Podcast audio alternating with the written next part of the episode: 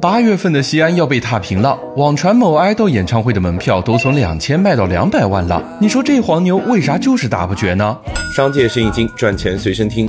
黄牛屡禁不止，倒不是实名购票有多难，而是黄牛早已形成了一个多方支持的商业体系。首先是因为办演唱会真的不赚钱，办一场演唱会到底要花多少钱呢？汪峰在二零一零年公开过，一场演唱会的制作成本为三百八十六点五万，就算是门票全部卖完，也只收回来两百万，怎么算都是血亏，并且也不是每个人都能像五月天、周杰伦这样场场卖座。但歌手、乐队、伴舞、灯光、舞美、安保这些都需要花钱，其中歌手的出场费是大头，咖位。不同出场费是没有上限，但门票的价格却是受监督的。当年王菲的天价演唱会定价一万一张门票，物价局反手就是一个整改，才改为一千八、五千八、七千八三档。明面卖票不赚钱，主办方就需要从别的渠道想办法。因此，一部分黄牛就在暗地里作为主办方默许的分销渠道而存在。除了大麦这样的一级演出票务平台，市场上还有众多的二级票务平台，比如摩天轮、票牛，还有活跃在微博、微信、闲鱼的票务代他们手上的票很多，恰恰就是从官方拿到的，